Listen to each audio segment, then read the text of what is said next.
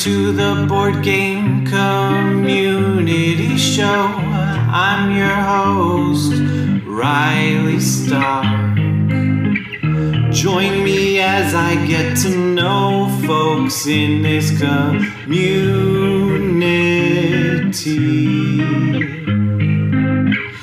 They could be designers or streamers, podcasters, YouTubers, publishers, whatever. Really anything with an er at the end of its title is welcome here on the Board Game Community Show. Show. Show. Welcome back to the Board Game Community Show. Today I am joined by the hosts of the Giant uh, Brainwaves. Yes. Right? Gi- Giant Brains, the site where Brainwaves is the cast. Perfect. just, okay. Just I for was- to be confusing. yeah. Why not? Right. So we've It's, got. I, I blame Iain for all of this. Yeah, it, it, it's, it's my idea for some excellent branding or some such. Yeah, we've got the giant brain here behind the two different names. No, uh, Iain McAllister and Jamie Adams. How you how you both doing? Doing good. Thank you very much. Thanks very much for having us on. We we don't Aye. often get interviewed, so it's nice. Aye. Aye, it's good. Yeah, thank you. It's really weird to be on the other side, isn't it? Yeah, it is. odd. Yeah, very weird. You're just like, uh, should I ask the questions or? yeah, we'll turn it around halfway through. There'll be a switch. We'll start interviewing you. It'll all go horribly. wrong. yeah. No, you say you say that. Iain will be the one interviewing you. I'll still be making sarcastic comments from the side, going, "Oh yes." Perfect. Yeah, that's what I appreciate. You are you both over in Scotland? Yes. Yeah. Yeah. Okay. Although Uh, we're on I'm in- different sides of the country, Yeah, I'm in Oh. Dalkeith, just outside of Edinburgh. Uh, and I'm in Glasgow. Did you know each other before the? I mean, I assume obviously, but you didn't just be like, "Hey, somebody podcast with me," and and meet up that way. But how long have you two known each other? That's a good question. I'm Sort gonna I'm gonna say I'm gonna say six years. It's either six or seven because we about, met when I was about right. Yeah. I was studying in Edinburgh, and there was a board game shop or cafe that I ended up frequenting, and Yeah. I met Iain, and we played some games together, and then we didn't see much of each other for a while, and then you kind of messaged us out of the blue, going, "Do you want to do a podcast together?" Hey, I've got this idea. I mean, Yeah, I, so- I mean, I'd, I'd Yeah. done one. I'd done a, a podcast with uh, one of the previous hosts, a guy called Sam, where it was slightly similar to Brainwaves in as much as we'd sit and just read the news at each other, Okay. but it but it was nowhere near as. I guess we didn't have a, as much a structure. And I think it was half news and half. Then we just kind of do what a lot of other board game podcasts do, which is here's uh, some games we've been playing, or here's a theme that we're going to try and riff on for about half an hour.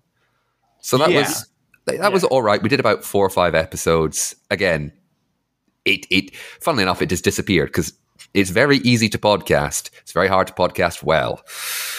yeah, and then like so that was when would- when did we start? 2016? No. What, this? No, it's 2018, 20 mate. 2018 was the first brainwaves. Uh, and I'd had like I had sort of an inkling to do some podcasting at some point because I had the site and I was doing reviews and all the sort of written critical stuff, and then I came into a little bit of money and I got some podcasting equipment, including this mic here, and I had like, an inkling to do a podcast, but I knew I didn't want to do it alone. And I had this vague idea of um, doing a sort of satirical board game news show. I don't know if you're familiar, Riley, with a show over here called The Day Today. Uh uh Uh, To be fair, it was from the nineties, and it was, It was from the pretty 90s and it's obscure. very Even- odd no, UK no, no, humour. No, to be fair, it's pretty obscure even by nineties television Yeah, standards. that is true. it's very influential, but it, it is a very obscure, weird little show. Is but it it's very Scottish specific? no, no, it's, uh, it was English. UK. Yeah, it was Oh, English. okay. It was uh, a guy called Chris Morris who did things like Brass Eye. He did a couple of films called Four Lions and there's yeah, one more. Four I can't Lions is excellent. Yeah, and oh, then uh, I actually did another one recently about Yeah. uh, in I America. can't remember what it was about, but I can't remember which one. But yeah, camera. It'll come back to me at some point. But anyway, so uh, the original idea was to do something sort of satirical, and we tried that. and it turns out the writing humor and doing it well is extremely difficult, and we weren't very good at it. Imagine that, Iain. Who knew? Uh, uh, and then eventually sort of settled on a sort of slightly weird format where there were sort of skits. Originally, there were sort of skits and sort of like sort of pseudo adverts in the, in the show, uh, but we were mostly just covering the news fairly straight with some Uh-huh. discussion and that kind of thing. I've had all sorts of features and things over the years, and eventually just become what we are now, which is like just sort of a pretty straight news show. Uh, so covering like the news of the industry, important stuff, all sorts of controversies. We don't really cover like new releases and that kind of thing, unless they're interesting, unless there's something to say about them yeah. um, from a sort of industry perspective. Uh, and also we do like some interviews and that kind of thing as well. We've had some specials interviewing people like uh, Project Nisei, who revived Netrunner, and um, the Dized app, who do all the sort of tutorial app stuff. And uh, like we were talking just before we came on, recently Frank West from City of Games, who's a recent GAMA board member, and we talked about you know all the controversy surrounding that as well. Uh, that was yeah. really fascinating to hear about, you know, just because Yeah. they're what? That was very recent and it was cool to kind of get that background uh, knowledge and and things that you don't think of as a non-GAMA, you know, or somebody Yeah. who doesn't know that much about gamma. And so it was just so many things I didn't even think about. yeah. Um, it, it was sort of coinc- episode. It, thank you. It, it, it, it was sort of a coincidence as well because I'd, I'd arranged the interview like back in February, I think, because I, I Uh-huh. sort of tried to. Like, one of my aims for this year was to interview more people because I quite enjoy doing it. I do some written interviews on the site, and we do um, like the audio interviews on stages, which are kind of live in our Discord where people get to ask questions and that kind of thing. yeah. Uh, I sort of tried to like organize myself a little bit better because we've kind of done them sporadically in the past, and I wanted to get like six or so out this year, like one every couple of months. So I'd like contacted people like Frank and various others to get that get that lined up. And yeah, it was a bit of a coincidence that the camera stuff happened to happen round about the same time as Frank being on. Coincidence Uh, is a marvelous thing. It is. Yes. I'm usually on the like I'll record an episode and we'll talk about something. So one time I had a guest on and, and I don't drink and she didn't drink either. And we were talking about that and like, oh, sometimes there's like weird moments with people when they're like, well, why don't you drink? You know, saying something like that. And uh and then just between the time that we recorded and the episode released, there was that bit of drama where uh, I won't drop names or anything, but you know, somebody was like, I don't trust people who don't drink. They're trying to hide something. Yeah, a, a famous game designer in inverted commas. Yeah, we covered that in the cast. I, Oh, I, I'm I remember, I remember Yeah. that and going, "Come on, man, come Yeah. on." yeah. I, I like a drink. You know, I like to have a Yeah. a board game, and like, uh, yeah, that that's fine. But saying that I'll, about put- I'll put my Guinness just- down. I know. I was like, Jamie's drinking something right now. I mean, to be fair, I've got three glasses in front of me. I've got a pint of Guinness, I've got a cup of tea, and I've got a bottle of water just in case I run out. And that's just because my mouth gets very dry during recordings, so I'm just trying to run the whole gamut. yeah. But hey, no, no, yeah, I- judgment here. That's great. I love It's it. fair enough. It's fair enough. No, I've got I've got a lot of Yeah. friends who don't drink either because they don't like the taste, they don't want to, or in one or two friends' cases, they're allergic to the alcohol. Yeah. Like, and there's nothing wrong with that. Just you know, even sitting having a, a lemonade or something with them in, in the pub. Yeah, Yeah. Yeah. I'm happy to go to bars and I'll be the designated driver. You know, it's good to have that one designated driver. It's uh Absolutely. so and even board game hot takes. I don't know if you've ever listened to them. They do a great a job. A couple times. Yeah, Yeah, and uh, Chris on there will do like uh, themed cocktails or themed drinks to the game. Yeah. And so I've gone to the liquor store for my game nights and like bought those and made a, a virgin version for myself. And Yeah. you know everybody loves it. It's so I for a non-drinker like I know how to mix a drink okay now. Thanks to Chris. Shout out. That that is commitment, and that's brilliant. Yeah. Well, I just love that idea of a themed Yeah. night. So It's make Yeah. making the whole night like everything. What am I trying to say? Bringing everything together as as one whole during the night, as you said. Like if it's food related, if it's drink related, alcoholic or otherwise, or Yeah. and the game. Yeah, brilliant. yeah, I love tying that all together. I haven't done food yet. Have you? Not that I can think of. not really. I mean, I I have a local uh, group, so I've, I've met with friends of mine on Wednesdays for a long time, Lo- longer than I've known Jamie. Anyway, uh, so we have like a regular Wednesday meet up. Um, what part of that is virtual now because uh, just kind of happened over the course of the pandemic is that all our stuff is online and some of my friends have got kids so it's more convenient for them to be able to like come and play with us online so i run some role-playing games online for them but yeah wednesday, wednesday nights if we're here at my place we're doing board games then yeah i'll cook and stuff. But i, I don't really theme them. It's not an, it's an interesting idea. I've never actually gone that route. I'm not sure what you cook for like some of the games on my shelves. Yeah. what, do you, what, what, do you, what do you cook for root? I don't know. Uh, easy. You cook root vegetables. Come on, Oh, man. there you go. Okay. fair, fair point yeah fair point I was thinking of going darker and being like rabbit. Or Rabbit, yeah. rabbit. Oh, rabbit, and and a nice a nice like hen or like a, a duck or something like that. yeah. Do like some woodland creatures. Yeah. Yeah, I nice like mushroom the soup. vegetable. Yeah. Oh, Yeah. there you go. Yeah, that's a Nice great mushroom idea. soup. Yeah, I mean, I generally have to cook vegetarian because my wife's vegetarian. I'm not, but my wife's vegetarian, so uh, she's always eating with us. So yeah, I, I generally cook like either two two meals or like uh, just one vegetarian meal. So Nice. eat quite a lot of vegetarians. So yeah, yeah, root vegetables. You eat a lot of or vegetarians. They're delicious. I mean, they come. We're, hearing, we're pre- hearing all the news here, folks. Honestly, They, they, they come pre-stuffed with vegetables. I mean, you don't really Yeah. need to think about that kind of side of things. It's it's brilliant. I think that counts as being vegetarian if you Yeah. only eat vegetarians, right? Yeah, that that's, sounds right to me. Yeah. uh, um, well, what got each of you? Let's. I'll switch up where who starts first, but so we'll start with Iain on this one. Iain, uh, how did you get into board games? Um, many many moons ago. I mean, I mean, my- my parents like had some board games in the house when I, when I was growing up. Um, and my mum was a pen pal with someone in Ravensburger. Um, so you know where all the games are made, pretty much, or were at the time. Like it was the it was like sort of the games hub of the world, pretty much at the time. And uh, so we'd go over there to, to Germany sometimes and pick up sort of Ravensburger games and that kind of thing, like um, Sagaland, as it was called, or Enchanted Forest, as it's called now, um, uh, Gold Grabber, things like that. just sort of Ravensburger, sort of like quite Germany kind of titles, and that got me, like, kind of got me into more gaming. I picked up, uh, I don't know if you're aware of the Fighting Fantasy books. Yeah. Riley, the sort of like choose your own adventure stuff, that that kind of thing. That got me into the sort of role playing game side of things. I had Advanced Fighting Fantasy, which is still hey somewhere hey right there. Uh, great great audio there, Iain, holding up a book. Yeah. yeah, holding up. A book. I'm I'm great at podcasting, by the way. For listeners, Iain is holding up a book titled Black oh, I Sand. messed it. Uh, Black Sand, yeah. one of the, one of the expansion books to Advanced Fighting Fantasy, uh, and that, that got me into role playing games.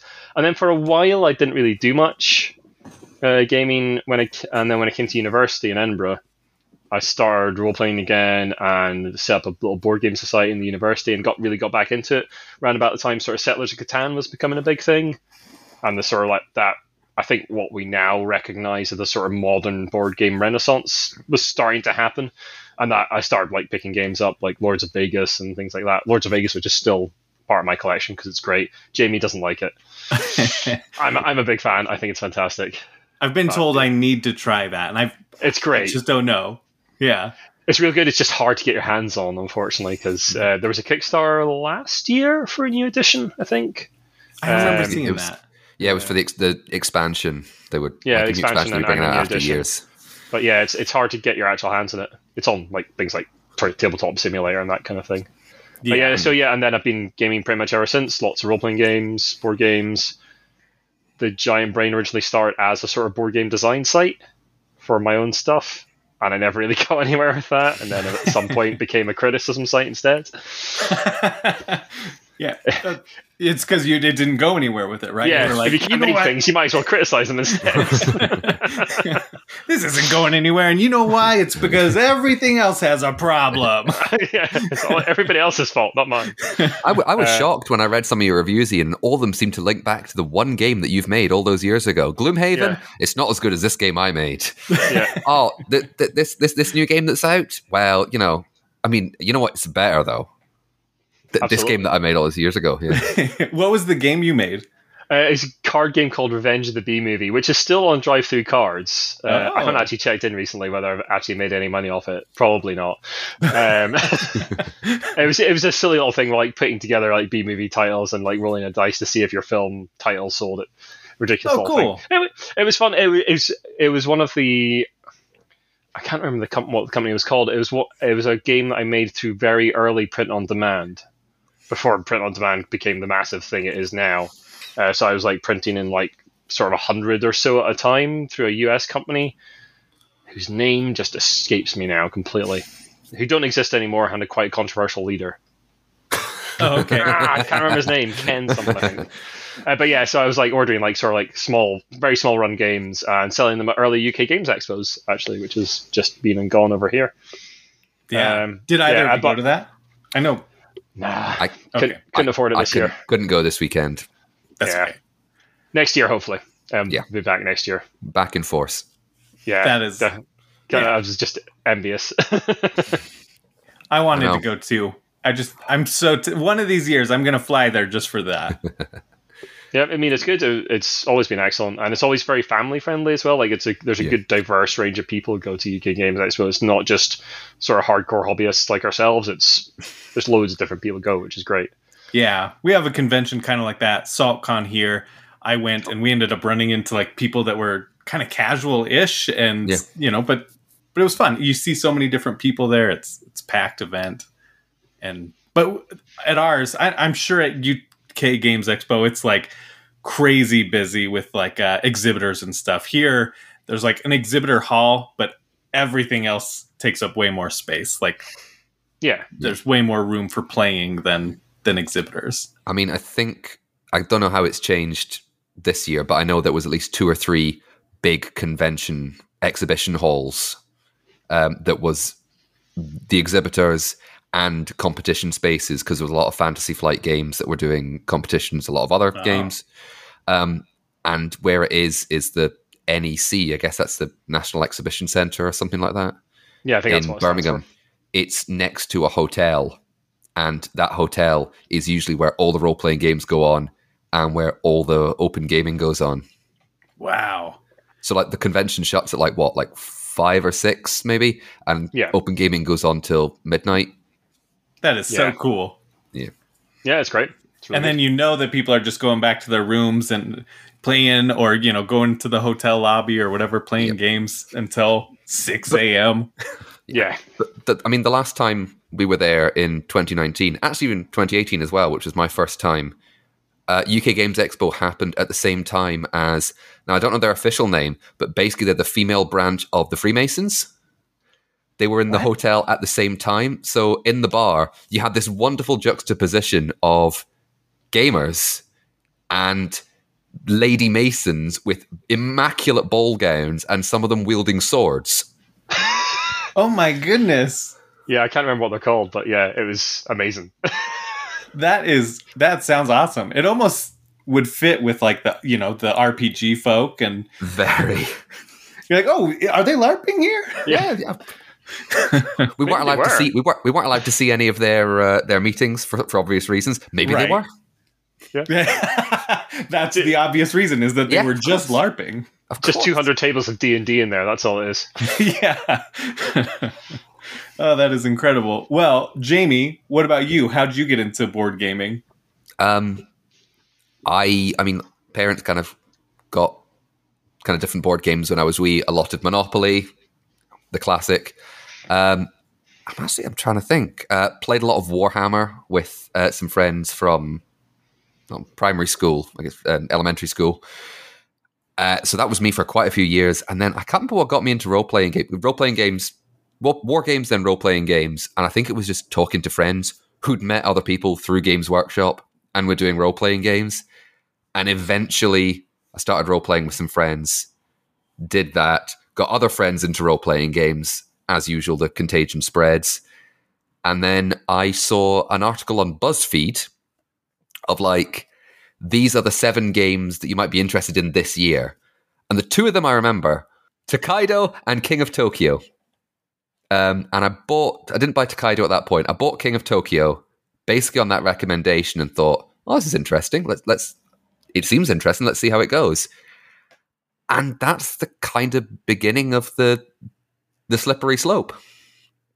I kept love getting it. a couple, kept getting a couple more games. Moved to Edinburgh. Uh, met Iain at this board game cafe and met a couple more friends. Bought a lot more games. Student loans are amazing for that. Uh, True. Yeah. Always Yeah. good.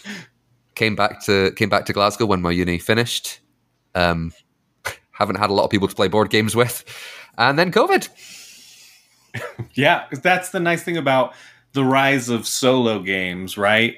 I think COVID drove that up even more, which I personally I love, but I don't love the COVID part. But it would be nice to be playing with people. It's nice to have the option to play solo, though. It's it's an interesting side effect, I suppose, of it. Yeah, That and that and the amount of well, print on demand and print and play versions that companies have put out, like Asmodee bringing out. I think it was Ticket to Ride, like in your house, and they had like a Mm, map yeah. that was like the bedroom, you know, your parents' bedroom, dad smelly socks at the laundry, and oh my goodness. I don't know. Uh, but yeah, also solo games and also digital platforms. You know, Tabletop Simulator doing so brilliantly, but also other game uh, platforms going. Okay, we need to step up. Yeah, So, yeah. you know, So yeah. So Tabletop Simulator, acquire Board, Game, Arena, and Yeah. Tabletopia. That's the kind of three that I can immediately think of that are the the Mhm. ones. Right. The Holy Trinity there, right? Yeah. Absolutely. Yeah. Um, yeah, I love Board Game Arena. Like, I was Oh, kind yeah, of great. hesitant about doing it, but man, get to try so many games, and you can even just go into it without reading the rules at all, and it'll it'll kind of guide you through it to some extent. And you may have no idea what happened in the game, but you played it. Yeah. you, Yeah. you finished It's- the game.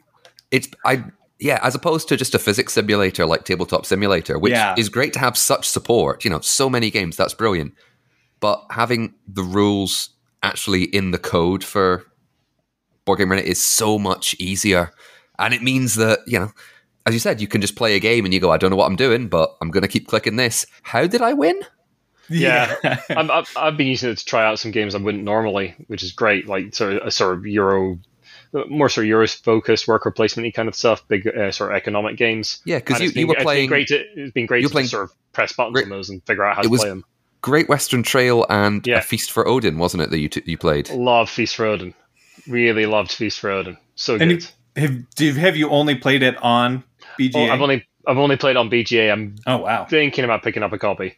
It's not the sort of thing I usually seek out. Um, I wasn't a big fan of Agricola, uh, but yeah, I really enjoyed Feast Odin. Really good fun. I tried Great Western Trail on there and I played it and I have no idea what I like, you know, I no idea what I did. I I have no idea how that game works. And I even tried to read the rules, but it didn't click for me.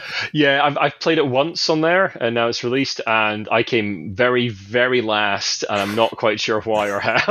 just, I was Yeah. just pressing buttons, going, I don't know, I sell cows now, or what? Just- Yeah, exactly.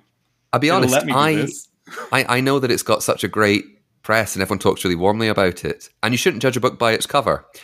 And yet I look at it and go, this just doesn't interest me. I mean, I the, mean, the admittedly- original cover was hilarious. The, gr- It was pretty awful. With the three I mean- guys, Yeah. not good. I mean, if you look at my shelves, there's probably stuff that both of you would go, why, why does he have that? That's rubbish. And I'm like, well, you know. Great Well, Western I Trail. saw This over Great Western Trail? How dare you? I watched the third Back to the Future and I was like, you know what this needs more of? Selling cows. Selling cows. Yep. So it's the reason it's the worst one. Uh, oh, controversial. No, yeah, hot takes over here. Um, so, what about it's? Uh, we're kind of already diving into that. Like, what type of games you like? It sounds like Iain, you're not into Euro. Are you? I, yeah, let's just dive into that. Yeah, I mean, I'm I'm mostly like like I, I like games to tell story. So I really really appreciate when games like there's like an emergent narrative in the game and there's like a little story going on. I really like that kind of thing. And Euro like sort of the more sort of German style design tends to be more about the puzzle and and sort of the the working out how to sort of manipulate the systems in the, in the game. Sometimes there's a bit of a theme there, and that, I think that's one of the reasons I like Feast for Odin. I could sort of see little story kind of thing, a little emergent narrative of my little Vikings, even though it's essentially you're fitting polyominoes on a board for most of the game. Uh, I can get a sense of what's going on sort of thematically, which is nice. And yeah, if you looked at my collection, it's mostly sort of quite sort of heavy thematic kind of things, what would have been called Ameritrash by some folk. Yeah. Uh, I don't particularly like the term because I think it's a little derogatory. Um, but yeah, sort of like thematic. So like, like I've got like sort of Civilization, New Dawn here, Root, Oath. Uh, picked up Libertalia recently, the new one from Stonemaier Games, which is real good. Um, yeah, um, but I've been getting into more of the Euro style things through things like Board Game Arena. I wrote about this recently on the site actually about it allowing me to try out those things without having to invest the time to and money to like buy those games and then try them out. My my Wednesday group generally doesn't like that kind of game very much, so I don't generally buy them because I'm I'm pretty much the main games buyer for our group. So if we're trying games, it's probably something in my collection or something I've got for review. Yeah. Um, Makes so sense. yeah, I, I, I don't I don't buy those things because they're, they're just not going to get to the table. I've been occasionally sent them for review, where- and I've always warned people like I'm not a great fan of these. If you want to send me it, that's great, but be warned that I'm not the biggest fan of them. But yeah, being aware, of, being aware of your prejudices going in, or not Yeah, prejudices, absolutely. not prejudices, biases. yeah, your pre- your preferences, and it, it it's one of those things that comes up every now and again in games reviewing is that the idea that you can be impartial is kind of rubbish and just absolutely nonsense because you can't. You, you've got your own preferences, of course you do, and uh, to an extent, critics will self-select games a bit, and publishers will select critics they think will give them a warmer reviews. Of course they will. Um, so yeah, yeah, I'm, I'm definitely more th- thematic led. I like I like a game that tells a story. So even like things like Seven Wonders Duel, that sort of stuff I've got in my collection. The, the little narrative of like your civilization is great in that tiny package. I really like I really like small box games that do something really well and really specific. Yeah. Right. I could go on and on about my collection, why it is the way it is. All right. But So the next 20 minutes will be you just Yeah. reading through your collection. Yeah. Yeah. So I've got And I- Civilization New Dawn up here, right? So that's Right, and so, so, so if we do that, should we do like one, like a couple of lines about every game? yes. And to be fair, some of those games I'll be like, eh, played it, it's fine. But I played Yeah. a lot of them online, and I didn't know what I was doing. And Iain stomped me, and I went, fair enough. that Yeah. was a game. Yep, that, that, That was, was indeed technically a a game. Yep.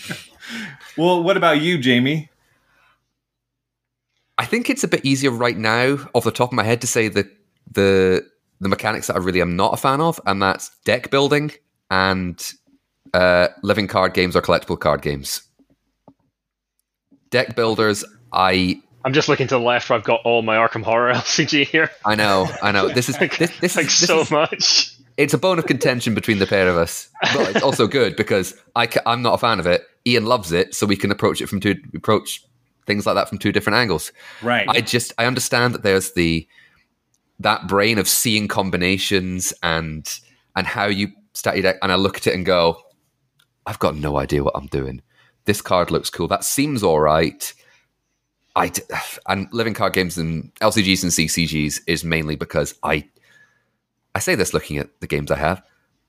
That, that's a that's a lot of money to sink into it. That's a lot of money to sink That's into fair. it for for maybe one card out of a pack of say twenty that you might or might not use. I feel That's that. fair. Yeah. Yeah. But I do. I have like all of Marvel Champions, and some of them I'm just like, do I want that character? No, but they have this one card in there that's that's pretty awesome. I guess I'll pay 15 bucks for that one card. Cla- classic Fantasy Flight. I mean, that was the same with X Wing. I mean, I played a lot of Star Trek Attack Wing, which was like that, except Star Trek and some things were better, some things were worse. And it was, you know, you'd buy ships, you'd get promo ships that were, you'd spend 30 or 40 quid on them. And it would be, there's one card. Yeah. And then a couple of, couple of things. Yeah. And um, Sam, previous host, uh, is also now a big fan of Marvel Champions. And he was saying that as well. He was going, oh, I've got like two heroes in a pack, I think it is. And he was like, one I absolutely want, and one I don't want them. but you'll just end up with the cards because because that's the games. That's the that's how they sell you. That's how they get you. Yeah, yeah. Oh, absolutely. Somewhat predatory. I don't think as predatory as as come on, but oh, I mean, if, if you're going to go for predatory companies, I have opinions on those. let me put it this way: there's a lot that gets edited out of the podcast, which is usually the pair of us just seething. oh yeah. we try and keep the cast clean, and there's occasional moments where we just have to rant at each other about a particular thing. that and, then I makes have sense. to, and then I have to remove it later. Like, "Ah, usually, cut that out." usually either just after, or I think usually Iain goes just after, and I'm just before. It's like, right, this isn't going in, but Which is very helpful to the editor, which is also me. Yeah, that is really nice. Yeah. Yeah. But yeah, I mean that's those are the ones. Those are back to those uh, mechanics that I'm not a huge fan of. I have, but there would be some that I've gone, okay, I kind of get it. And deck builders, I think the ones that I I don't hate. I'm just like, mm, maybe not. You know, it's not something that I'd immediately go, I want to play that. right. But there's there's a there's a like, I'm just looking at kind of going, what are the various mechanics and going. They're very different ones. Doesn't mean I'm going to agree with every single worker placement game or, you know, slightly more abstract strategies. Yeah. Do you find yourself gravitating towards Euros at all, or, or are you pretty everywhere? I, I have Yeah. quite a few worker. I have quite a few worker placement games. Um, I guess in some ways I enjoy a bit of that, but also I don't enjoy the fact that I don't see those combos, and I can just be beaten by someone who was just able to see it and be a lot more efficient. But that's my fault. You know what I mean? That's that's that, that's on me. Fair enough. Well, rolling right back into you, let's do a favorite game. This is the hardest question on the podcast. Oh, why? Oh, why? Right. okay. Okay. I currently, I currently have two, or like Okay. it's a, it's it's a joint. Um, this may change depending on how I'm feeling, what I've been playing recently. Uh, one of them is Jamaica from a whole host of designers, and I can't remember who recently put it out. But I love Jamaica. I love the artwork for it. Um, issues with it being, you know, predominantly white, unfortunately. Um, but I think the artwork for the island is glorious. The artwork for the cards are glorious. The game itself is wonderfully simple or simplistic, but the the inbuilt the innate strategy in that is is great to behold. And just watching people go, okay, let's play this. Oh, and you just the glee in people's eyes as they start attacking each other and stealing whole like you know hold loads of treasure. And you look over and someone's got nothing but coins and someone has nothing but gunpowder. And you're like okay i see where this is going. I'm just gonna i'm gonna take this little route to be a little be a little delicate. Um, the other game is k2 from was rebel. I think it is still rebel. At least asmodee own rebel now. And it's a race game but it's not a race game. And the wonderful balance of getting as fast as you can up that mountain and get the most points, but also you got to keep you guys alive. And then when you're at certain points of the mountain where only, say, two climbers can be there, and both your climbers are there, you're blocking friends, or one of your friends moves their climber to block you, and you're like, "Oh, I love it! I really, I really love it. I really love both of them." So you, it sounds like you love those mean moments in games. Now that might. I know exactly. Right. Okay. Yeah. Okay. Uh huh. I do. I do, and I don't. Like, I love the the feelings that the games can evoke in people, and unfortunately, sometimes that is mean things. Okay. Is, is that is that a reasonable? Is that fair enough? I'm like, Yeah. I don't like the mean moments, but I know that they happen. Well, and I do think, you know, if there's the understanding amongst the table that there are going to be these clever moments, these clever, like, plans you've laid out that will come to fruition, maybe if everything, li- if the stars align, and, and everyone can appreciate that, whether they're on the right or wrong side of it. Yeah. So, yeah, I, I get that. Uh, well, what about you, Iain? Top or favorite game? You get um, longer. You got more time to think about it. yeah, I got more time to think about it, which I think is a blessing and a curse at the same uh, same time. I think, but it, the the game that's hit my table the most probably is Lords of Vegas. Uh, I've, I've had that since the early days of like getting into the sort of modern modern version of the hobby or what we consider it now. Um, I just love that game. It's, it's really, I love a good push your luck mechanic, and Lords of Vegas is basically all push your luck mechanics from top to bottom. fantastic game. You got an opportunity to be really mean, negotiate around the table. Just a fantastic thing. It's it's very pretty simple to teach. It's pretty pretty straightforward teach with a lot of sort of emergent nastiness in there. Um, yeah, I, lo- I just love Lords of Vegas. It's it's a shame it's not available as it once was. Uh, it'd be nice to see it a bit more available out there because I think it's just a great great piece of design. We it could do with a bit of an update, maybe. Like the the the, the Kickstarters recently didn't really update anything about it. Its look, so it Look, could maybe do with a bit of a lick of paint. I know, I know, I don't like it, so you know, feel free to disregard this. But I think the visuals are quite nice. I think they are a little dated.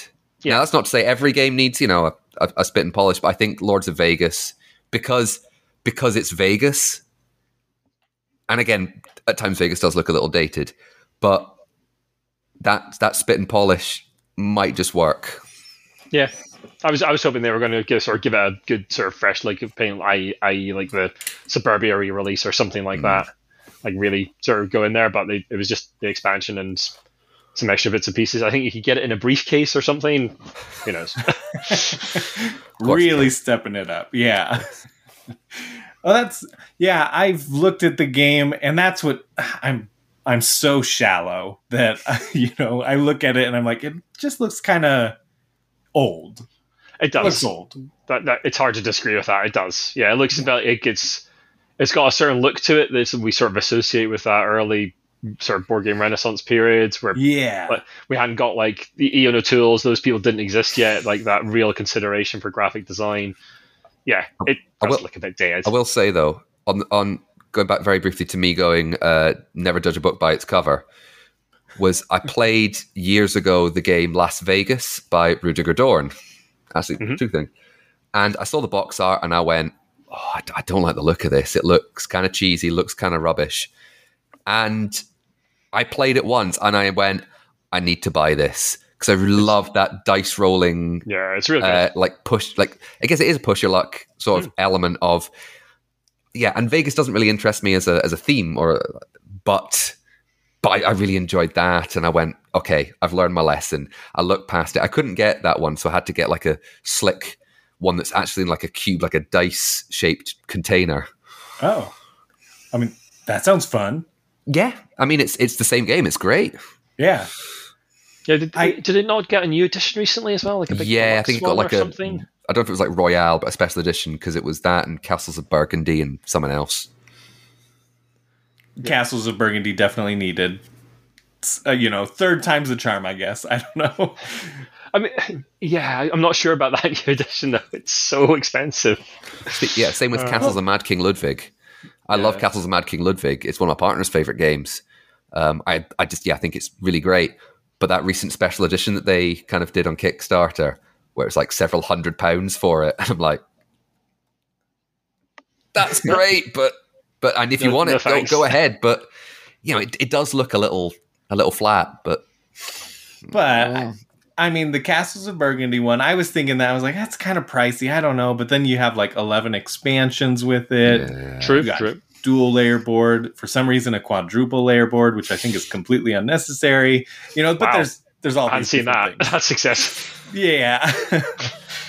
so, it, but it's it's nice to have those touch ups. I would love to Yeah. see other games remaster. Right, that's a big thing in video games. Is like yeah. Yeah, for sure. constantly remastering old games. Why aren't we doing that more? Maybe. I mean, you've got, I guess you've got companies like Restoration Games kind of doing oh, that Oh, yes. stuff, haven't you? Like going back to sort of old titles and properly reimagining them or whatever, however you want to put that for Yeah. a modern Oh. audience. You've just reminded me. I saw an original um, Dark Tower advert recently on on YouTube, and it was done by Orson Welles. Oh, that man! Oh, that man! Oh my! What I I need to see this. It's it's great. I will I will find it and I'll link it after we've um after we've been chatting. But it's Okay. just it's that it's that part of Orson Welles' life where he was just doing adverts for everything because he needed the money. Yep. Hey, yeah, you got it right. Yep, yep. oh, that's awesome. Uh, well, what about outside of board gaming? What do you two do? Uh, job wise or entertainment wise? Or All both? of it. Yeah, both. Go for it. Go crazy. Whatever you want to share. Sure. Well, I, I I run a bike shop in Edinburgh. Um, I cycle quite a bit, uh, mostly commuting, um, and sort of main hobbies outside of the sort of board gaming. Uh, well, I, I play, I do a bunch of role playing as well, sort of like tabletop RPGs. So do a bunch of that. Uh, also, bouldering has been quite a big thing in my life in the last sort of few years. Uh, I'm not doing it right now because I've got a rotator cuff in- injury, so uh, hopefully back to it next Thursday. Got got another physio appointment. Uh, other than that, I support my wife sometimes when she's doing uh, running. She does ultra marathons, so uh, help her out with some of that stuff from time to time. Ultra marathons ultra- like Okay, you tell. basically longer than a normal marathon by uh, about a good sort of five miles. Oh, Uh, and they can go they can go really long. Like the most recent one she did was called um, the Seven Sisters, and that was in Ireland. That was a 55k race uh, with 4,000 meters of elevation. oh, wow. I couldn't I'll swear on that home because I, I was Three I, Sisters. yeah. I, I, I keep trying to persuade her that like staying at home and like having a beer and playing a board game is a much better use of time, but apparently not. Uh, I so think, she- I yeah, a she- little bit of both. I think a little bit of both sounds good. Yeah, a little Yeah. bit of running, but not that much. But yeah, she's she does, she does that quite a lot. So occasionally go out and support her on those. Couldn't do that one because I was staying at home with uh, our our dogs to look after them, uh, so she can go out and do that kind of thing. Uh, yeah, that's me. Yeah, so bouldering, cycling, working. Does your wife uh, pl- like to play board games with you, though? She, she's not as much of a gamer as I am by any means. Uh, I've got a couple of things like uh, I, I picked up like Seven Wonders Duel during lockdown to try with her, and she quite likes that. Patchworks, uh, uh, one we really like. Spirit Island actually, uh, which is a pretty Oh. complicated co-op. Yeah. Um, I don't know if you've played it, Riley, but it's Oh, yeah. it's fantastic. I love Spirit Island. It's my number one game. Yeah. Oh, really? I there we picked go. Up Feather and Flame yesterday. I the haven't new picked up any of the expansions yet, but I'm really Oh, tempted. I'm really they're tempted. good. They're on my want list. Yeah, because I, I reviewed the core box. I, I, I was given the core box by Greater Than Games, which is very nice of them, and I was Oh. just blow, blown away by how how much is in that box. How there's just so much good content in that box for a very reasonable price, and the game's fantastic. It's Yeah, just so I mean- I've only played it with you and a couple of others on on uh, Tabletop Simulator, but I, I did really enjoy it. Yeah. I did, I know. yeah, I was very I- I- I- just and the design of it as well. Like I love that the the the Whitey is all little plastic miniatures, and the locals are all the little wooden stuff. And there's some really there's some really lovely design choices. It's just great. I love it. Yeah. Uh, so yeah, we, we play games together occasionally. Everdell's been a good one recently. She's like that. nice. I picked that up recently, and that just what a beautiful game Everdell is. So nice. I love that. Um, is is Scotland? I imagine Scotland's a great place for bouldering. Yeah, I mean I don't do it outside so much. Oh, really? Uh, I mostly uh, uh, I mostly do it inside. Um, there's a good, really great climbing wall near me, uh, about sort of Okay. tw- twenty minute drive away. Uh, so I haven't really actually climbed outside at all. C- came to it quite late in life. Like I picked up just so it must have been 2019. It was just pre-pandemic, Uh, and then everything got shut down, of course. So um, yeah, the climbing wall's shut for a while, and then we've been back to it as things started to open up again over here. Uh, I've been offered to take, been take climbing a couple of times outside, which I'll probably take someone up on at some point. Give it a try. It's I'm very not a great, different. yeah, Yeah. not a great fan of heights. So, but the, am the, I. the bouldering wall's just about high enough for me. I'm Like this is fine. Got to, Uh, got to but- face, got to face it, Iain. I'm not a fan of heights, but been doing top rope climbing for a, a while. I just look Yeah. down and go, oh, ho! I'll just hold on to the rope as I slowly go down. Yeah, our, Oh, Don't wait, look mutual, down. I have I a mean, hard time with the rappelling. It's Yeah. yeah, our mutual friend Scott's offered to take me uh, top rope climbing a couple of times. Oh, go do Yeah. it. Yeah, Go so do it, yeah, uh, maybe get around to that at some point. it's Scott fun. knows what he's doing. Scott, Scott's, Scott's a good guy. I like both, but I prefer bouldering too. I like the like. It's just like playing a board game where you get those clever moments of like, Yeah, "Ooh, yeah, how do I do this? Yeah, See, I, I- wrote a little, I- I, wrote a little I piece started on the site learning. about that. Yeah, I'd Yeah. started uh, when I was wee doing climbing, and I did top rope climbing pretty much exclusively. hmm So I came to bouldering quite late, um, and I enjoy that kind of short burst. And I, I get what you mean about that short kind of strategy, kind of puzzle element. But I'm just like, yeah, but I want to be up high. I want to be, I want to be climbing over all these things on a, on a rope, and yeah, lead climbing though. I'm still absolutely mensa at. I, I should I should take you to the bouldering wall near me, Jimmy, some sometime when you're over. See how you, see how you get on with it. Do One, it. one, of- one of the nice things about the, the folks that do I said they're called Eden Rock. and they've got a very good range of climbs. So like from like really easy beginner climbs right up to like pretty hard sort of competition stuff. Nice. Uh, and they're, they're really good at like making all that stuff interesting, no matter what level you are. Nice. So yeah, they're, they're really really good and really That friendly is- folks. Really nice. You know, as I think about it, indoor for bouldering is probably pretty nice because, well, at least for me, I went bouldering outdoors once or twice. And it's like you have to drive a little while, go to a place, and there's like only so much you can do. But in indoors, they've got like a whole entire mhm. Yeah. huge room of it where you've got great variety and access Yeah. quickly. Yeah, that's it. you- You don't need to worry about the weather when you're indoor bouldering because uh, you know what's the cliche about Scotland is that it rains all the time. Now these past two weeks we've had some absolutely glorious sunshine, which has probably been a gift to boulderers, but this is a very Yeah. rare occurrence. So a lot Yeah. of the time you're just like, ugh, slimy hands. Yeah. yeah, absolutely. uh, so, what about you, Jamie? Outside Uh, of board gaming, Outside of board gaming, I went to Union college and trained as an actor, uh, which has been very helpful in a number of things, especially tabletop role playing. And I currently work at an after school club for children aged four to 12, basically, the first kind of seven years of, of our elementary school, primary school. After school for three hours, they come to us, we give them a snack, we then just look after them until they get picked up. It's great. nice. Yeah, my wife is a teacher, so I, Nice. yeah, they have after Yeah. school programs Yep. like that, and Yep. yeah, so that's awesome. Oh, yeah. My partner's a teacher as well. Oh, nice. My parents are teachers. Hey, hey. hey, all or, in well, education were teachers, retired now, We're but yeah. teachers, Yeah, that's awesome. But, uh, but yeah, and outside of that, uh, a little bit of cycling. I used to do uh, taekwondo, and what else do I do? Uh, Such a hard question in a pandemic. yeah, yeah. I I do. A, a, I've been doing a bit of script writing recently, but that's you know that's been something to pass the time and keep me uh, keep me on the straight and narrow while predominantly during lockdown. Yeah. Yeah. I mean, that's good exercise to do. I, I get that. That's cool. Yeah. Yeah. Do, what kind of stuff do you like uh, to gravitate towards when you're script writing or acting and all that? Uh, I've most of my experience has been on the stage, so a lot of theatre. Um, I would love to do some more short films or TV.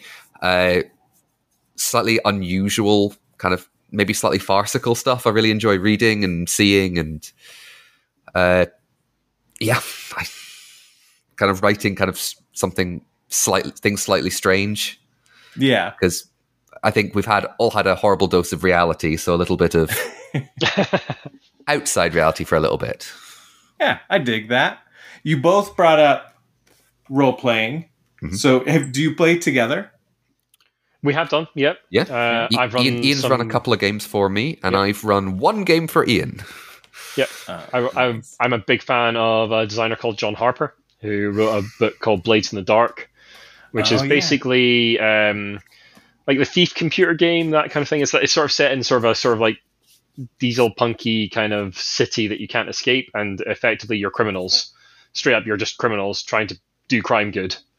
and you can't escape the city that you're in, so you have to deal with any of the consequences of your actions, and it's absolutely fantastic. If you ever get a chance to play Blades in the Dark, dude, it's just great.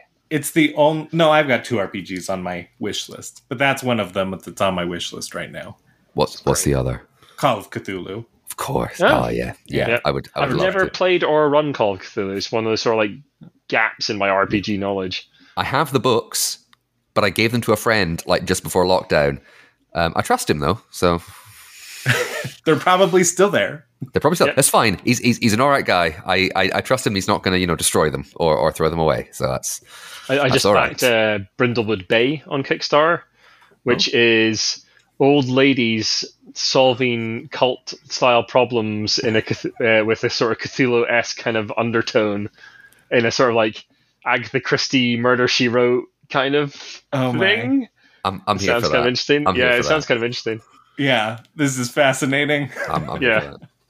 Yeah, there, there, there- Uh. yeah. There's a big world of like really cool indie RPGs out there.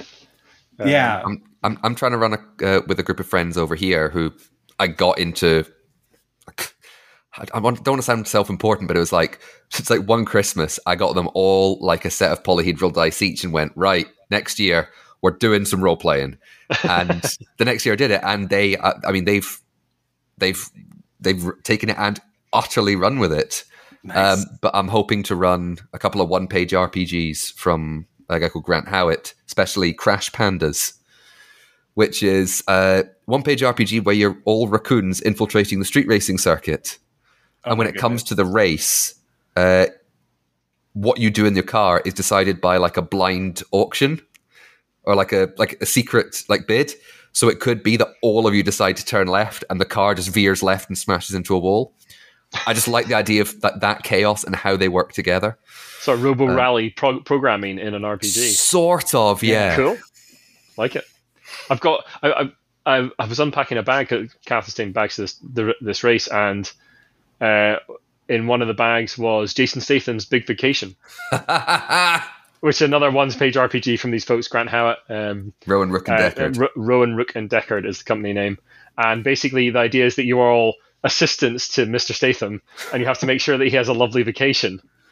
And uh, Wesley Snipes is the Wesley Sniper who tries to ruin Jason Statham's vacation. so you have to make sure that Jason Statham has a lovely time. Expanded by Bryan Cranston's big expansion. of course. oh my goodness. What's Yeah. that ad?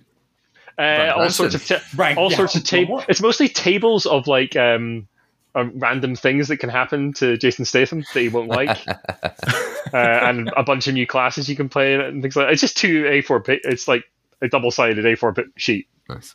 Yeah. There's all sorts of things. There's there's one he did which was like being nice Marines, so Yes, like it's being Nice 40k Marines. style Space Marines, but you're really nice. It's, You're not it's- like no, it's, you're not it's the- horrible. Uh, so I've, I've got this one um, saved on my computer. It's I love it. It's you've basically freed this planet, but the intergalactic government inspectors are coming in like a month. You are space marines. You're, you're amazing at, at war and all that thing, but now you've got to like redo the populace and make sure they're happy and make it look nice. So it's got to be things like how do you deal with you know, deforestation or let's do some gardening, inspirational speeches and there's lots of complications and it's like you automatically succeed at anything to do with military anything else however Yeah, That's the challenge. That's awesome. Oh So- man. yeah.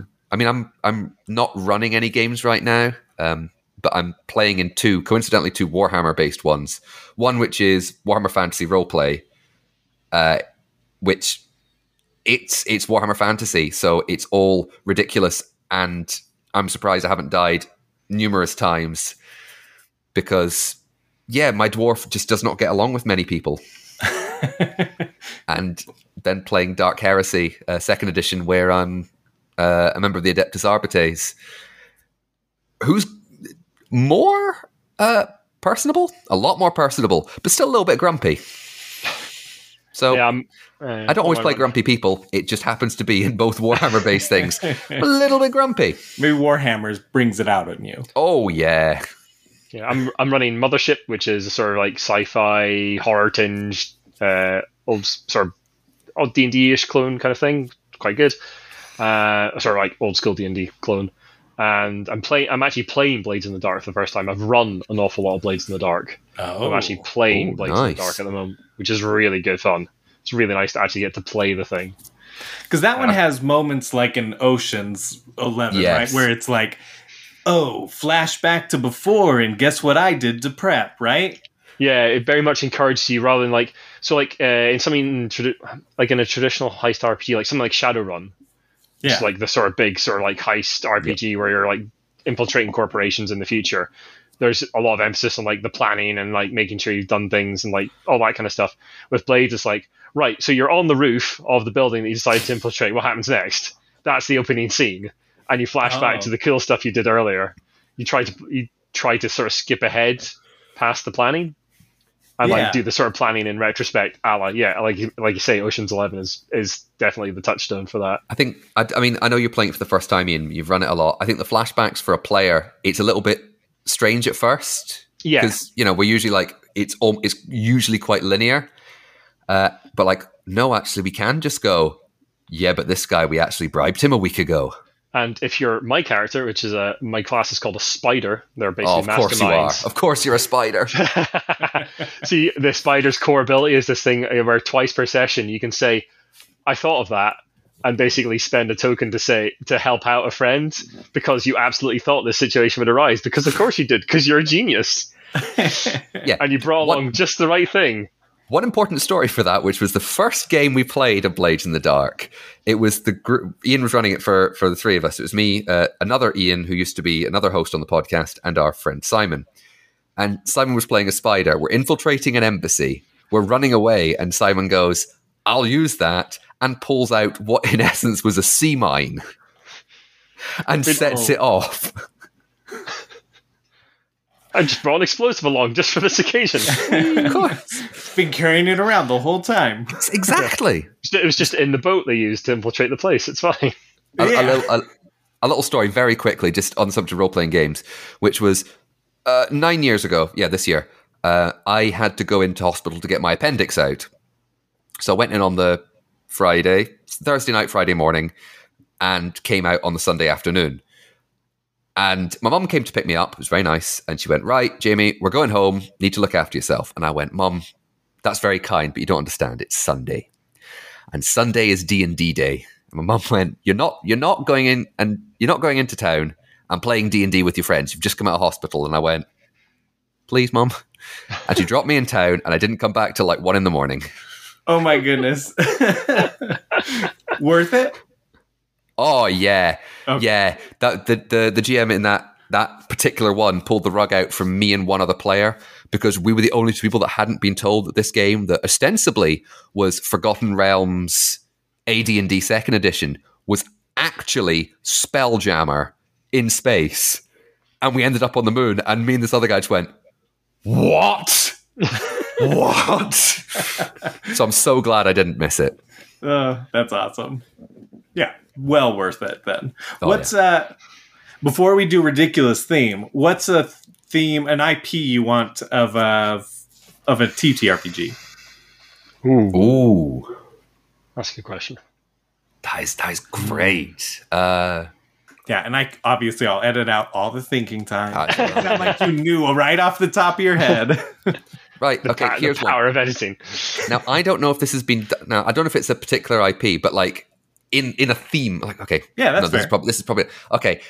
There is there is a setting I think would be quite interesting, and I don't know if it's been done already. It probably has, but anyway, um, there was a film that came out about 10, 15 years ago. I think in the UK it was called The Boat That Rocked, and I think in North America I think it was called Pirate Radio. oh, okay. And basically, it's a bunch of mid '60s, and it's a bunch of uh, people in off on a boat off the coast of the UK, broadcasting rock and roll music like all day and all the night, uh, because there were strict rules on it from like the BBC and and British government and. Uh, but I think the idea of playing a group of pirate DJs would be quite interesting. I don't know how much you get out of it. I think it'd be kind of cool. I could totally see that, you know. Certain songs might rock the boat a little more or bring Exactly. you too much attention towards you or Exactly, and you've got you've got people living. You know, you've got all these DJs, and you know people doing the news and the weather, and they're all living in, in a boat. In, I mean, if it's either in you know the Atlantic Ocean or it's in the North Sea, both of which are appallingly wet and wild and vile. And how's that with the interpersonal thing? And then you've got the government trying to get you. And then if it's the '60s, you've got so much going on in terms of music and politics and yeah, I like it. Well, well, well, yeah. One one of my favorite shows is Parks and Recreation. Absolutely Ah. adore Parks and Recreation. So I think like a cool little indie RPG about like basically managing the Parks and Recreation department of a small town somewhere, wherever whether it's America or wherever it is, I don't really mind. But sorry, you know, like government interference and like locals being nasty to you and that that kind of thing. I think that could be kind of interesting for one or two shot. I could see that too. Yeah. Well, Characters on that so could be like the different yeah, just different people in the office, right? Like yeah, absolutely. manager, accountants type Yeah. thing. And yeah, I dig it. I dig it. Both great ideas. Well, now just straight off of that, ridiculous theme. So in ridiculous theme, we come up with a ridiculous theme for a board game. right. Coming up with? Okay, that, that answers my next question. Yeah, yeah, yeah. Because I, I did ask you, I was like, is it real? Like, because I would consider not ridiculous, but it's a slightly unusual one in that Ex Libris is a game I, I really enjoy, but the, uh, the the the the theme, the setting of you are not buying books, not making books, you are sorting books. yeah. It's like that's great. Why? but then you play it, and I, I mean, I, I have some issues with the game mainly due to some of the text size, but I think it's a really good game. Yeah. Dewey Decimal System, the board game. Yeah. So my, I, I thought about this. My ridiculous theme would be something very simple: making a bed. oh, there we go. Yeah. Mundane Keep- tasks. That's a good one. Monday tasks. Making something very, very simple, Yeah. or even, or even cleaning the house. Yeah. That's I mean, perfect. I'm. I mean, it's it's a. I think I've said it a couple of times, but it's almost any game I think could work as a worker placement game of some variety. It wouldn't be good, but almost any any theme could work as a as a worker placement. Making a bed could. Dexterity, uh, party game. I mean, dexterity party games very similar. Uh, yeah, Oh, you could have that thing with that. What was that game we played at the 2019 Expo, Jamie, where like one person's blindfolded? You're building like block thing, polyomino. Oh. and I I didn't I One didn't play that. You played blindfold- it. You No, I played, played it it with Josh uh, and and Ben, I think. Ben? From yes, you played Frog. it from the Unlucky. Yes, it was And like, like one, one person's got the instructions for what you need to build. One person's telling you the instructions. One person's blindfolded, actually building the thing. Uh, So yeah, it's just- basically, Eric basically, it's like about that one too. yeah. Yeah. So basically, really it's keep talking and nobody explodes, but not a video game, and it's not a bomb. But I'm thinking you Yeah. could do that with the bed theme as well. Like one person's Yeah. blindfolded trying to make the bed. yeah, hey, you could just do that right now.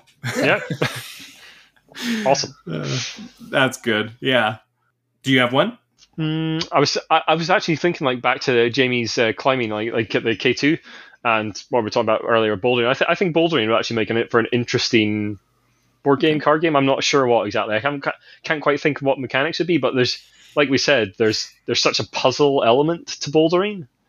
I think you could definitely make a some sort of game out of that for sure. Like different levels of puzzle, like those little sort of like plastic puzzles you get from ThinkFun and people like that but with a sort of bouldering kind of theme to it, maybe cooperative. Don't know, something something of that ilk. I'd really like to see a sort of proper bouldering board game.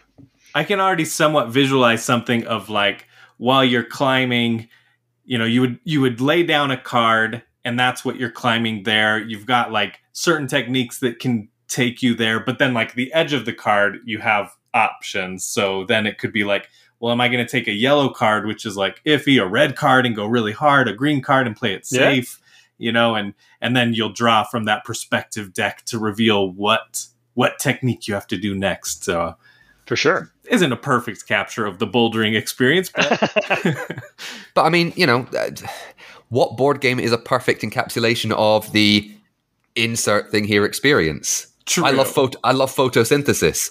I'm not going to sit there going, "Come on, son, go around. Come on, trees grow, but not that tree because you're not my tree." Ah, ha, ha, ha, ha.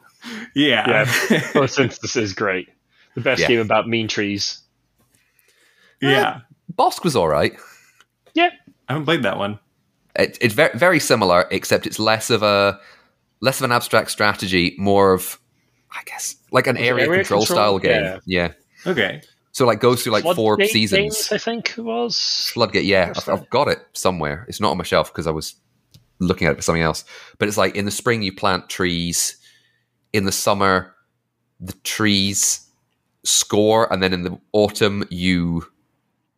No, in the sorry, in the spring the trees are planted and they grow. In the summer, trails like I think you do some kind of trails through the the, the park, I suppose, and it gets points.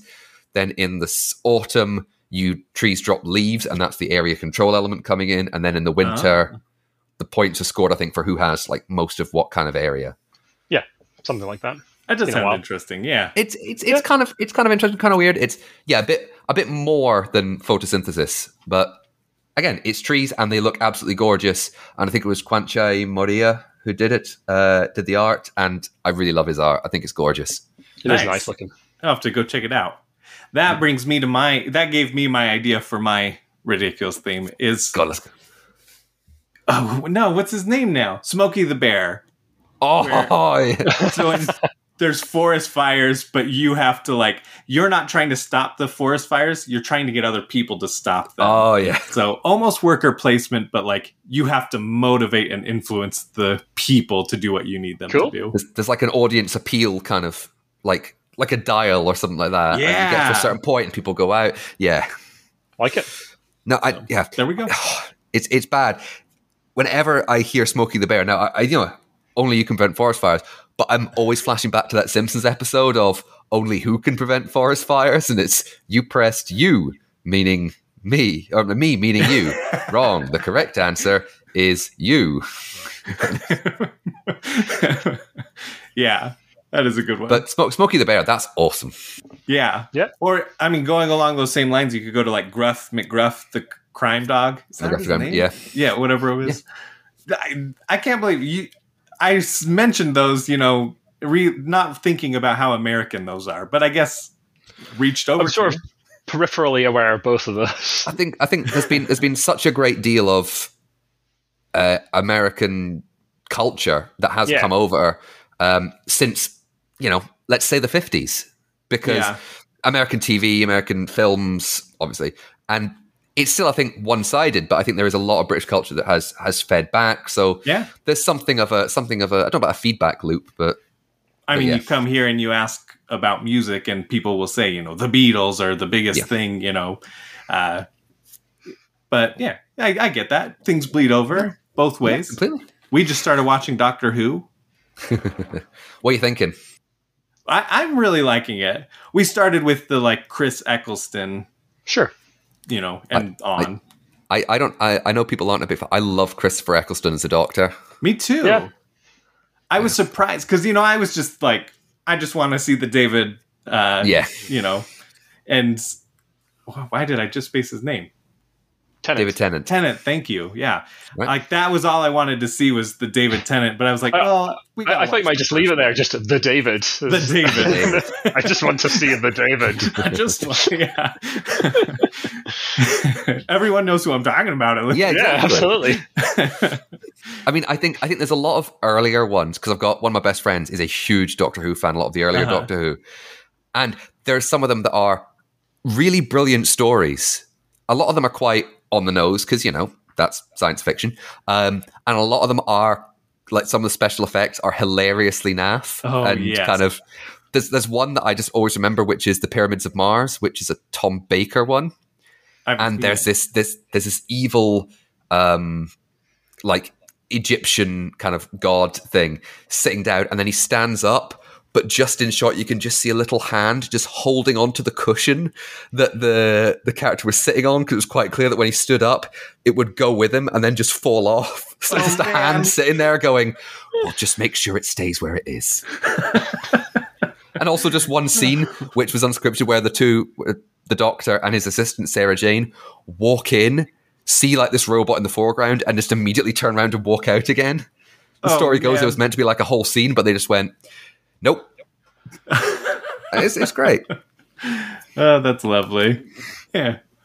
Yeah, but that's like rich UK TV right there, you know? For that's sure. a worldwide phenomenon. hmm Yep. So, uh, well, uh, well, doctor who was originally started as a educational show oh, I- like with a, with a slightly more that. children's bent Yeah. like again this is like early 60s and yeah because it, was going to different times so learning a bit about them and then and then it became doctor who Yeah. what do we have what do we have i mean armando iannucci i guess we can kind of clip well he is scottish that he did veep he did uh, the british Oh. ones the he did avenue 5 as well Yeah. i haven't watched veep i enjoyed the first series of avenue 5 um, Yeah. Yeah, in. Brit- in, in britain he did the thick of it and the film in the loop which was uh, british and american they are- they're- great. as as pieces of like political comedy, they're amazing.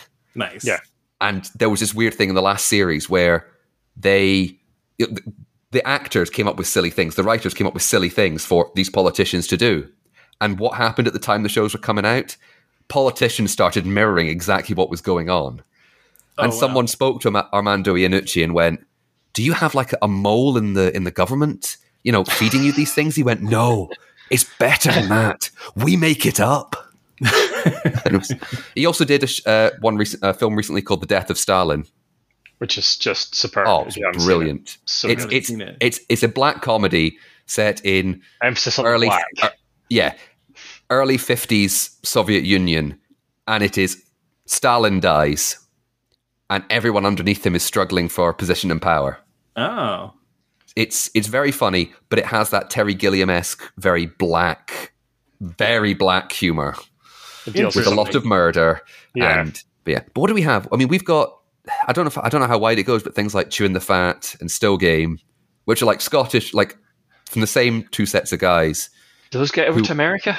i don't I- know I don't recognize the names. Chewing, Chewing the Fat was like a sketch show, and Still Game was like a sitcom spun out of one of the sketches in that. Oh, yeah. Um, but again, it was like late 80s, no, sorry, late 90s, early 2000s. So kind of, yeah, I, I can't even. There's I can't probably like think, a Scottish specific streaming service you can get in America, right? Like there is over here for like American TV shows. I was, I was going to try and think. Haggis who- Max or something. I, I was going to say, who knew? No, uh, Uh, I don't know. love but, it. But yeah. Well, this has been a lot of fun. Yeah. We'll wrap up here. Oh, yeah. Sure. Oh, I've, I've just seen how long we've been going. Yeah, okay, sorry. Um, no, no, you're good. I love it. I love going on tangents. Uh, so why don't you each plug your? Well, I mean, yeah, plug your own individual things and the the podcast and the site and all that. Sure. Uh, so you can find all our written work at giantbrain.co.uk. Uh, the podcast is on there as well. The podcast called Brainwaves, and you can get that pretty much anywhere you get your podcast or pr- on Apple and all that kind of jazz. Uh, I am at the Giant Brain on Twitter. Jamie is I think I'm at Jamie W. Adams. There may be some underscores in there somewhere. yeah, Jamie underscore W underscore Adams, I believe you are. Quite possibly. I'll quite put a possibly. link in the description. The Yeah. episode description. And uh, yeah, yeah, we'll uh, we'll send you a Discord uh, invite link as well. We've got a Discord where we chat about the news and to sort of arrange the cast, and uh, that's where we have our live shows and that kind of thing as well. and every Tuesday evening, uh, after the podcast comes out on the Monday, we do a games night. And that's usually playing a game via Tabletop Simulator or Board Game Arena. It's usually those two. Um, so yeah, it's usually Online, yeah. yeah, everyone's welcome. Yeah. I mean, I understand time differences might be a little bit difficult for some people, but do you know what? If you can make it, more than happy to have you. Yeah, and uh, yeah, we encourage people to come along, arrange their own games, async stuff, that kind of thing. Absolutely, that's that's one of the one- really nice things about Board Game Arena is like that async ability is really good. Play with people from all over the world. It's great. Yeah, I love it. Love playing a game scattered throughout weeks. Forgetting my strategy. It's great. Oh, yeah. It's wonderful. Absolutely, Um, awesome. Thank you so much for listening. Thank you, Iain and Jamie, for coming on. I am so excited to have a new podcast to binge. And there are 99 episodes at this time. We didn't talk about it, and I totally meant to talk about it with them, but they are recording their 100th episode this week. And wow, what a milestone! Congratulations. So you can go and you can start listening. You know, you can listen like me backwards from the present to the start, you know, or you can go all the way to the start and start listening forward. I am really excited about that. that I mean, 100 episodes. Wow, that is just incredible. You can find them wherever you podcast. There will be a link to their website in the episode description, and that can help you find their podcast and read other things that they've done. If you're enjoying the show, you can write a review and that helps the podcast get seen. I my most recent review I just saw today, it says one star. I just can't support an outspoken leftist. Either he's inexcusably still living under a rock or he's fully informed and aware and is just a bad person. Good luck, brother. Here's to you waking up soon. So, you know, not all reviews are good. I will wear that one star review like a badge of honor. But if you want to help the podcast out, you can go and rate it, give it the five stars or lower if you feel like it deserves it. That's fine, that's fair. I also have another podcast called Friend and Foe Adventure Co. It is an actual play podcast where we play Borderlands, bunkers, and badasses. It's a lot of fun. It's funny. We just, it, it's like over the top, violent and humorous, and very Borderlandsy though it is much more explicit, so if that ain't your cup of tea, don't worry about it. It is summer, my wife is off work. I am really excited to have her home, and so I will be spending significantly less time editing. I probably spent 20 minutes editing this episode, but I'll probably spend even less time on the episodes coming up. I.e., you might be able to hear a plane flying overhead right now, and normally I would retake it and do it, but I'm just going to run with it. So I'm sorry if the lack of editing quality drops and it bugs you. I hope you'll stick through it though and be understanding that you know it'll give me more time to spend with my wife and probably more time gaming and, and stuff. Who knows? Maybe this will be a permanent change. I hope that it isn't too big of a drop in quality. If you want to interact with me on Twitter, you can. I am at Riled Nerd. I love interacting with people in the board game community. I'm on BGA, the same name. If you want to play a game, hit me up there. I love playing games. Last episode, I forgot to thank David Rodriguez from All Games New and Old. He had thrown out Maurice as a guest, and it was so fun talking to Maurice. He told me Maurice is awesome. You just you got to have him on as a guest. He had spent some time talking to Maurice about you know content creation and helping him out a little bit. And maurice afterwards actually had mentioned oh i'm so sorry i forgot to mention david. I can't believe i forgot to mention david. He was one of those content creators that gave me time. And and yeah so just wanted to throw that out correct that situation for both of us. And that my friends is it. Until next week keep nerding out. Here's thing, right? Because uh, Said you weren't too sure if it was uh, one together or one by yourself. So I've actually come up with two that Iain may. Okay, the one that may be a together one, Iain may back me up on this. He may completely disagree. So I'll go with that. I'll go with that second. Sure. The first one was uh, when I was at university. I was only there for two years, but at the end of every uh, semester, we'd have like a feedback day, and there was like 20, 30 of us in the class because it was an acting course. There's not a lot of people. So we'd basically sit uh, out in like the main kind of area with like tables and chairs and sit for a couple of hours and do nothing. So I brought in a couple of board games on the first day. We had we had four throughout the two years. We had four of these days. So I brought in uh, a couple of games, and one of them was Survive Escape from Atlantis. And I just went right. You know, we're going to be bored. Let's play this game. I was every time after the first one, I had people going, "So are you bringing that uh, that shark game back?" uh, so I brought it back three times. Every single time, we had people just we had it was just our class, and we were just the joy in people's voices. I mean, people were also doing exams like down the road, so they were just glaring daggers at all these drama students, just shouting, "How dare you sink my boat!" And I oh, it was it was just a really really great. Uh, really great feeling and I'm very glad to be able to share it for people. And a couple of years later, I was talking to someone that I went to uni with, and they went, "Do you still have the shark game?" And I went, "Of course, I have the shark game." I love it. So that that's my personal one. The one I I Iain may may not dis- uh, agree with was basically the first time I was like aware of Iain and kind of like proper contact was uh, playing Captain Sonar at eight players at this board game cafe one evening where they locked up early. They had like my partner, uh, some of our friends. Iain, I think you brought along your copy because I'd got a copy Yeah. as well. And we played it. And it was like, I don't know how so many good. games we played, but it was just so manic and so much fun. Just Yeah. hearing hearing everyone just shouting, going, ah, hold on a second, hold on. And then the silence where someone goes, stop, firing a torpedo, and the silence of going, have we? Yeah, it's a hit. I'm like, yes. So good. so th- th- those Uh, are my that's that's my my singular, and if it's allowed, my dual one with Iain. If you agree with that, Iain. Yeah, I mean the the only the, the one that first came to mind. So I'm, I'm only going to do one, but it is actually with Jamie. Was uh, back in I think it was 2019. It was just just a year before everything went horribly wrong. Uh, uh, we often meet up, uh, the sort of Giant Brain team, to play games and review copies and that kind of thing. And we met up at the Lucky Sparrow when it was still in existence. Yes, the gaming cafe on the south side of Glasgow. Sadly, Yeah, no longer here, but they were no they were they were solid folks.